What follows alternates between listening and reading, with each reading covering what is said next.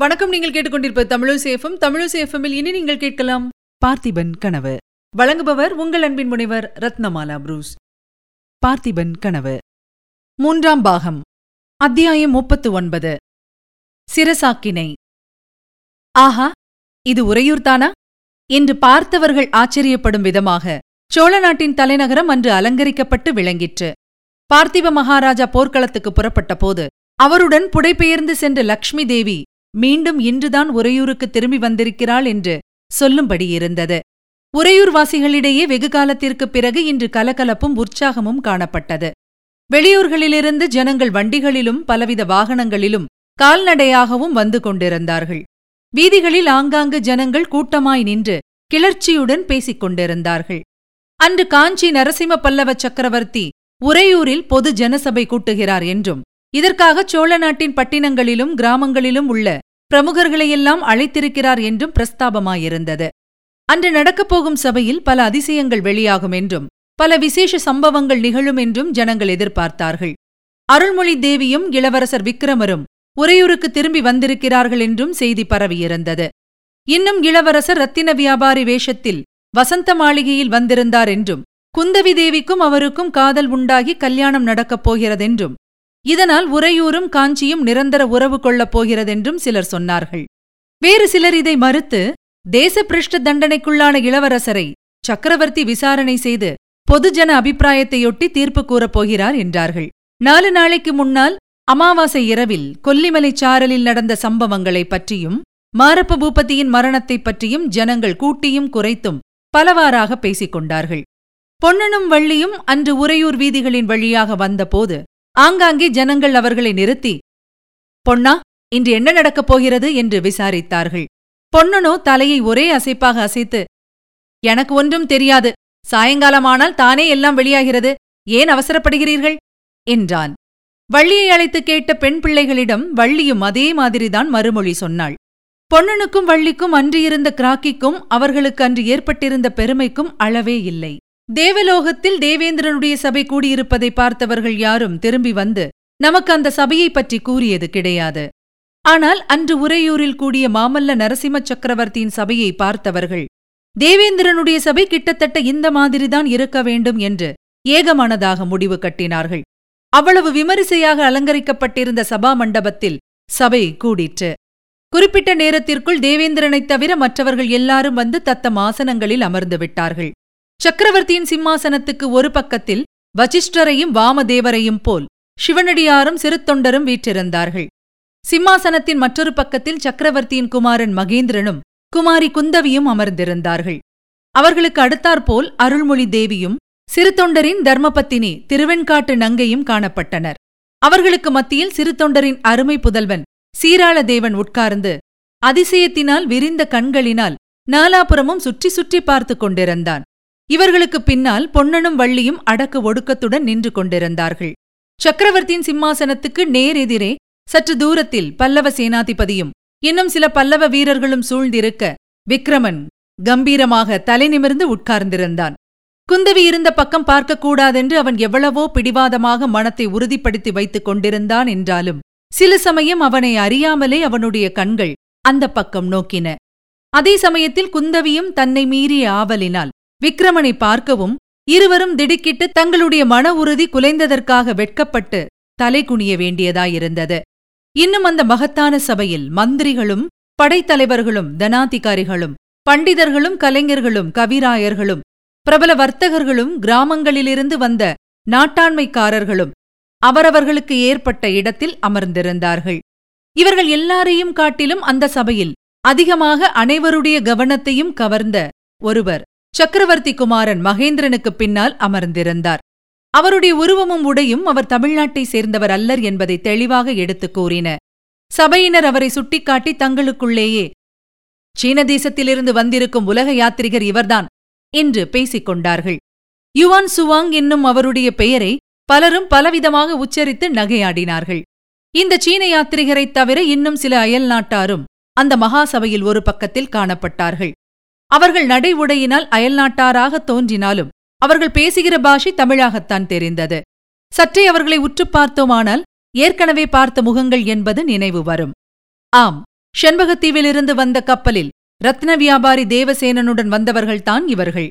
அச்சபையில் நடக்கவிருந்த விசாரணையின் முடிவாக தங்கள் மகாராஜாவுக்கு என்ன கதி நேரப்போகிறதோ என்று தெரிந்து கொள்ளும் ஆவல் அவர்களுக்கு இருப்பது இயற்கையே அல்லவா? சபை முழுவதிலும் ஆங்காங்கு பணியாட்களும் பணிப்பெண்களும் நின்று வெண் சாமரங்களினால் விசிறியும் சந்தனம் தாம்பூலம் முதலியவை வழங்கியும் சபையினருக்கு வேண்டிய உபச்சாரங்கள் செய்து கொண்டிருந்தார்கள். குறிப்பிட்ட நேரமாகியும் சக்கரவர்த்தி வராதிருக்கவே சபையில். ஏன் சக்கரவர்த்தி இன்னும் வரவில்லை என்று ஒருவருக்கொருவர் பேசிக்கொள்ளும் சப்தம் எழுந்தது. இவ்விதம் பல குரல்கள் சேர்ந்து பேரிரைச்சலாகிவிடுமோ என்று தோன்றிய சமயத்தில் சிறு தொண்டர் எழுந்திருந்து கையமர்த்தி. சபையோர்களே சக்கரவர்த்தி சபைக்கு வருவதற்கு இன்னும் சிறிது நேரம் ஆகும் என்று செய்தி வந்திருக்கிறது. அதுவரையில் இந்த சபை கூடியதன் நோக்கம் இன்னதென்பதை உங்களுக்கு எடுத்துரைக்கும்படி எனக்கு சக்கரவர்த்தி கட்டளையிட்டிருக்கிறார் என்று இடிமுழக்கம் போன்ற குரலில் கூறியதும் சபையில் நிசப்தம் உண்டாயிற்று. எல்லோரும் பயபக்தியுடன் சிறு தொண்டருடைய முகத்தையே பார்க்கலானார்கள். சிறு தொண்டர் மேலும் கூறினார் வீர சொர்க்கமடைந்த என் அருமைத் தோழரான பார்த்திப சோழ மகாராஜாவின் புதல்வர் விக்ரம சோழர் இன்று உங்கள் முன்னால் குற்ற விசாரணைக்கு நிறுத்தப்பட்டிருக்கிறார்.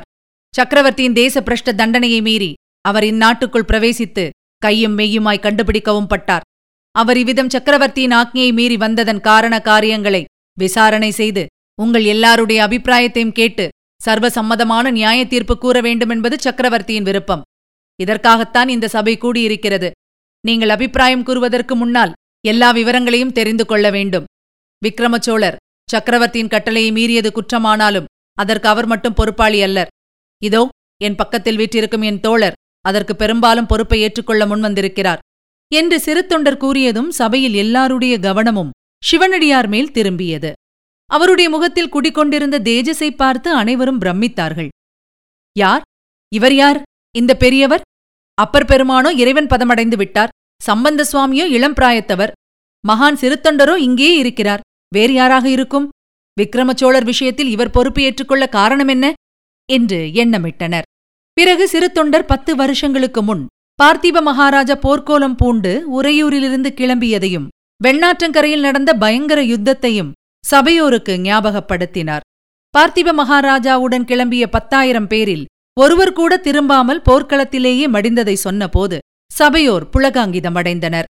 அந்த புரட்டாசி பௌர்ணமி அன்றிரவு இந்த சிவனடியார் போர்க்களத்தில் வீர மரணமடைந்த தீர மன்னரின் முகத்தை பார்க்க வேண்டுமென்று அவருடைய உடலை தேடி அலைந்ததை எடுத்துக் கூறினார். கடைசியில் இவர் தம் முயற்சியில் வெற்றி அடைந்ததையும் பார்த்திப மகாராஜாவின் உடலில் இன்னும் உயிர் இருந்ததையும். மகாராஜா சிவனடியாரிடம் என் மகனை வீர சுதந்திர புருஷனாக வளர்க்க வேண்டும் என்று வரம் கேட்டதையும் சிவனடியார் அவ்விதமே வரம் கொடுத்ததையும் எடுத்து சொன்னபோது அந்த பெரிய சபையின் நாலா பக்கங்களிலும் ஆகாக்காரம் உண்டானதுடன் அநேகருடைய கண்களில் கண்ணீர் பெருக்கெடுத்து ஓடிற்று.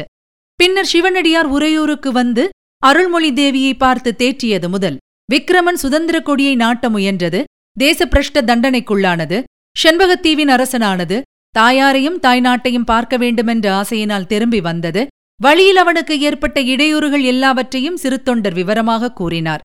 இதற்கிடையில் நீலகேசி மகா கபால பைரவர் என்ற வேஷத்தில் செய்த சூழ்ச்சிகளையும் ராணி அருள்மொழி தேவியை அவன் கொண்டு போய் மலைக்குகையில் வைத்திருந்ததையும் சிவனடியாரின் தளரா முயற்சியினால் அவனுடைய சூழ்ச்சிகள் வெளிப்பட்டதையும் சென்ற அமாவாசை இரவில் நடந்த சம்பவங்களையும் விக்ரமன் தன் உயிரை பொருட்படுத்தாமல் சிவனடியாரை காப்பாற்ற முன் வந்ததையும் விவரித்தார். இவ்வளவையும் சொல்லிவிட்டு கடைசியாக சபையோர்களே உங்களையெல்லாம் ஒன்று கேட்க விரும்புகிறேன். என் தோழர் சிவனடியார் போர்க்களத்தில் பார்த்திப மகாராஜாவுக்கு கொடுத்த வாக்குறுதியை நிறைவேற்றிவிட்டதாக நீங்கள் அபிப்பிராயப்படுகிறீர்களா? பார்த்திப மகாராஜாவின் குமாரர் விக்ரமர் வீர சுதந்திர புருஷராக வளர்க்கப்பட்டிருக்கிறாரா? என்று கேட்டார். அப்போது சபையில் ஏகமனதாக ஆம் ஆம் என்ற மகத்தான பெரும் கோஷம் எழுந்து அந்த விசாலமான மண்டபம் முழுவதும் வியாபித்து வெளியிலும் சென்று முழங்கியது. கோஷம் அடங்கியதும் சிறுத்தொண்டர் கையமர்த்தி இன்னும் ஒரு முக்கிய விஷயம் உங்களுக்கு சொல்ல மறந்துவிட்டேன். போர்க்களத்தில் பார்த்திப மகாராஜாவுக்கு இந்த மகாபுருஷர் வாக்குறுதி கொடுத்த பிறகு மகாராஜா இவரை பார்த்து சுவாமி தாங்கள் யார் என்று கேட்டார். அப்போது இந்த வேஷதாரி தமது பொய் ஜடாமகுடத்தை எடுத்துவிட்டு உண்மை ரூபத்துடன் தோன்றினார். இவர் யார் என்பதை தெரிந்து கொண்ட பிறகு பார்த்திப மகாராஜா தம் மனோரதம் நிறைவேறும் என்ற பூரண நம்பிக்கை பெற்று நிம்மதியாக வீர ஸ்வர்க்கம் அடைந்தார். என்று கூறியபோது சபையிலே ஏற்பட்ட பரபரப்பை சொல்லி முடியாது. மீண்டும் சிறுத்தொண்டர் இந்த வேஷதாரியின் உண்மை வடிவத்தை பார்க்க நீங்கள் எல்லாருமே ஆவலாக இருக்கிறீர்கள். இதோ பாருங்கள் என்று கூறி சிவனடியார் பக்கம் திரும்பி ஒரு நொடியில் அவருடைய ஜடாமகுடத்தையும் தாடி மீசையையும் தமது இரண்டு கையினாலும் நீக்கிவிடவே மாமல்ல நரசிம்ம சக்கரவர்த்தியின் தேஜோமயமான கம்பீர முகத்தை எல்லாரும் கண்டார்கள். அப்போது அச்சபையில் மகத்தான அல்லோல கல்லோலம் ஏற்பட்டது. குந்தவி தன் ஆசனத்திலிருந்து எழுந்து அப்பா! என்று கதறிக்கொண்டே ஓடி வந்து வேஷம் பாதி கலைந்து நின்ற சக்கரவர்த்தியின் தோள்களை கட்டிக்கொண்டாள் உணர்ச்சி மிகுதியினால் மூர்ச்சையாகி விழும் நிலைமையில் இருந்த அருள்மொழி தேவியை சிறுத்தொண்டரின் பத்தினி தாங்கிக் கொண்டு ஆசுவாசம் செய்தாள். விக்ரமன் கண்ணிமைக்காமல் திறந்த வாய் மூடாமல் உருவம் மாறிய சிவனடியாரை பார்த்த வண்ணம் நின்றான். அந்த பரபரப்பில் இன்னது செய்கிறோம் என்று தெரியாமல் பொன்னன் வள்ளியின் கையை பிடித்து குலுக்கினான். தர்ம ராஜாதிராஜ மாமல்ல நரசிம்ம பல்லவ சக்கரவர்த்தி வாழ்க! என்று ஒரு பெரிய கோஷம் எழுந்தது. ஜெய விஜயீ பவா! என்று சபையினர் அனைவரும் ஒரே குரலில் முழங்கினார்கள். சிறிது நேரம் இத்தகைய கோஷங்கள் முழங்கிக் கொண்டிருந்த பிறகு பொன்னனுக்கு என்ன தோன்றிற்றோ என்னவோ திடீரென்று உரத்த குரலில் விக்ரமச்சோழ மகாராஜா வாழ்க! என்று கோஷித்தான். அதையும் சபையோர் அங்கீகரித்து ஜெய விஜயீ பவா! என்று முழங்கினார்கள். அந்த குழப்பமும் கிளர்ச்சியும் அடங்கிய போது இத்தனை நேரமும் சிவனடியார் அமர்ந்திருந்த இடத்தில் அவர் இல்லை என்பதை சபையோர் கண்டார்கள். சிறு தொண்டர்! சபையோர்களே நீங்கள் கலைந்து போவதற்கு முன்னால் இன்னும் ஒரே ஒரு காரியம் பாக்கி இருக்கிறது. மாமல்ல சக்கரவர்த்தி தர்ம சிம்மாசனத்தில் அமர்ந்து விக்ரமச்சோழரின் குற்றத்தைப் பற்றி முடிவான தீர்ப்பு கூறுவார். என்றார். சிறிது நேரத்துக்கெல்லாம் நரசிம்ம சக்கரவர்த்தி தமக்குரிய ஆடை ஆபரணங்களை தரித்தவராய் கம்பீரமாக அச்சபைக்குள் பிரவேசித்தார். அவர் சபைக்குள் பிரவேசித்த போதும் சபையில் நடுநாயகமாக இருந்த தர்ம சிம்மாசனத்தில் அமர்ந்த போதும் ஜெய விஜயீ பவா என்னும் முழக்கம் வானளாவ எழுந்தது. சத்தம் அடங்கியதும் சக்கரவர்த்தி எழுந்து விக்ரமச்சோழரை பற்றி உங்களுடைய அபிப்பிராயம் இன்னதென்பதை தெரிந்து கொண்டேன். தேசபிரஷ்ட தண்டனைக்குள்ளானவர்கள் திரும்பி வந்தால் அதற்கு தண்டனை சிரசாக்கினையாகும். எனவே இதோ புராதனமான சோழ மன்னர்களின் மணிமகுடத்தை விக்ரமச்சோழர் இனிமேல் தனியாகவே தலைமேல் தாங்க வேண்டுமென்னும் சிரசாக்கினையை விதிக்கிறேன். இன்று முதல் சோழநாடு சுதந்திர ராஜ்யமாகிவிட்டது.